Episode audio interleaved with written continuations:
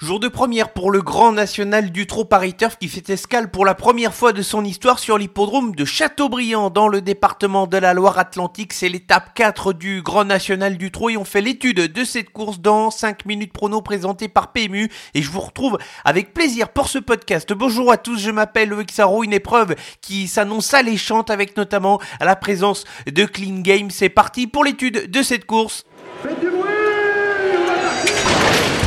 Il s'entre maintenant dans la dernière ligne droite. Faites vos jeux. Et ça va se jouer sur un sprint final. PMU vous présente 5 minutes prono, le podcast de vos paris hippiques.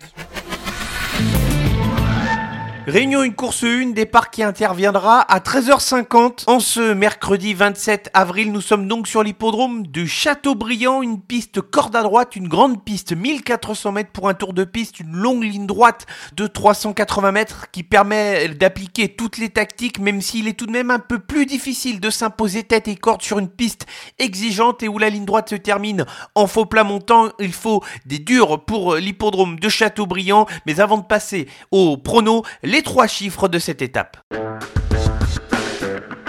On commence par le premier chiffre, il s'agit du chiffre 31, il correspond au nombre de places dans les 5 premiers pour le tandem Erdelios qui va porter le numéro 7 lorsqu'elle est associée au driver François Lagadec. Ils ont été associés à 41 reprises depuis le début de la carrière de la jument et ils totalisent une réussite de 75% à l'arrivée du week-end. un chiffre qui est significatif et il n'est pas impossible de l'avoir soigné ses statistiques ce mercredi. Le deuxième chiffre, c'est un pourcentage, le chiffre 100, il correspond à la réussite d'Anna Demol qui va porter le numéro 13 lorsqu'elle est déférée les quatre pieds. Elle s'est présentée en compétition à quatre reprises en étant pieds nus pour une victoire et trois places ce mercredi. Encore une fois, ça sent bon.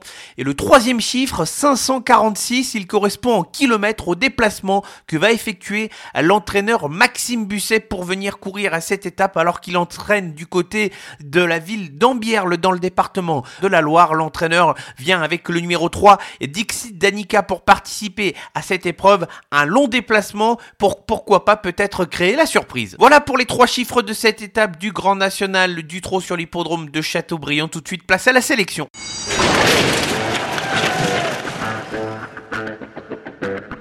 Comme souvent, deux incontournables, cinq associés pour composer cette sélection. On débute ici avec les incontournables, les chevaux qui peuvent servir de base à des jeux en combinaison et que j'attends de voir terminer dans les cinq premiers. Bien évidemment, impossible de faire sans le numéro 16 Clean même si ce dernier est plus vulnérable à faire des fautes depuis son problème à une jambe. Il vient de nous le prouver lors de sa dernière sortie où il s'est montré fautif. Maintenant, on connaît tous les capacités de ce champion qui peut largement gagner une course de ce niveau sans faire de faute, bien qu'il rende 50 mètres dans cette épreuve, il faut faire avec lui. Le deuxième incontournable, c'est le numéro 13, Anna Demol, qui a effectué une très bonne rentrée avec une troisième place plus que convaincante sur l'hippodrome de Paris-Vincennes face aux seules femelles. Elle est de nouveau pieds nus pour participer à cette épreuve. Elle avait bien couru sur la corde à droite en début de carrière. C'est une base très solide. Cinq associés dans l'ordre de mes préférences. Débutons dans le haut du tableau avec le numéro 1, Girolamo, qui vient de s'imposer dans l'étape 3 sur l'hippodrome de Reims avec un certain brio. Il se plaît en étant ferré. Lui qui avait souvent été pieds nus par le passé, doit attendre dans un parcours mais avec sa pointe de vitesse,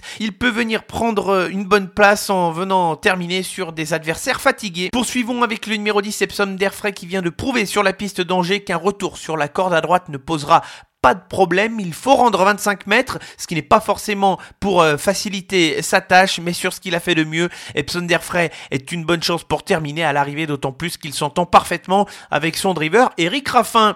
Le 11 Django du Bocage est un cheval qui est parfaitement confirmé sur la corde à droite, il l'a d'ailleurs prouvé à l'occasion de l'étape 1 sur l'hippodrome d'Amiens où il a créé la surprise, il n'a pas pu confirmer par la suite à Salon de Provence, mais où le cheval est à reprendre tout le même car il a eu un parcours assez difficile je ne vais pas lui tenir rigueur de son récent échec et je vais le reprendre. Il est à même de réussir à terminer à l'arrivée du week-end et plus, d'autant plus que l'hippodrome de Châteaubriand et sa piste exigeante va lui convenir. Le 7 Erdelios qui sera plus à son aise sur le tracé de l'hippodrome de Châteaubriand ce mercredi, n'a pas démérité sur l'hippodrome de Reims, mais il est difficile de revenir de l'arrière-garde sur cette petite piste. Châteaubriand va plus convenir à ses aptitudes, il faut avoir la bonne course avec elle, mais sa générosité ne fait absolument aucun doute. Et enfin, on va terminer cette sélection avec le numéro 4 Follet Buissonnet qui va tenter de profiter de son avantage initial au premier échelon pour tenter de venir brouiller les cartes dans cette épreuve. Il aura l'avantage d'être associé à un driver qui connaît la piste de Châteaubriand comme sa poche en la personne de Jean-Philippe Monclin.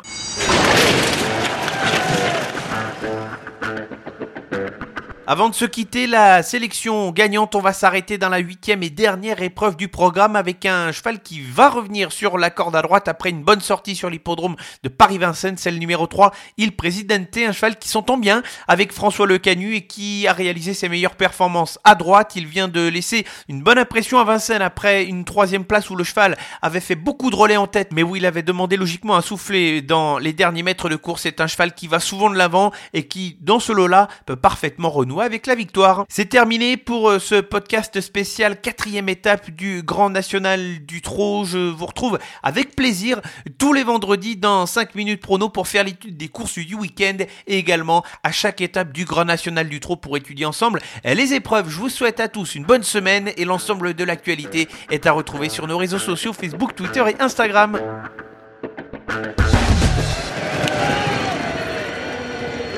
Jouer comporte des risques. Appelez le 09 74 75 13 13. Appel non surtaxé.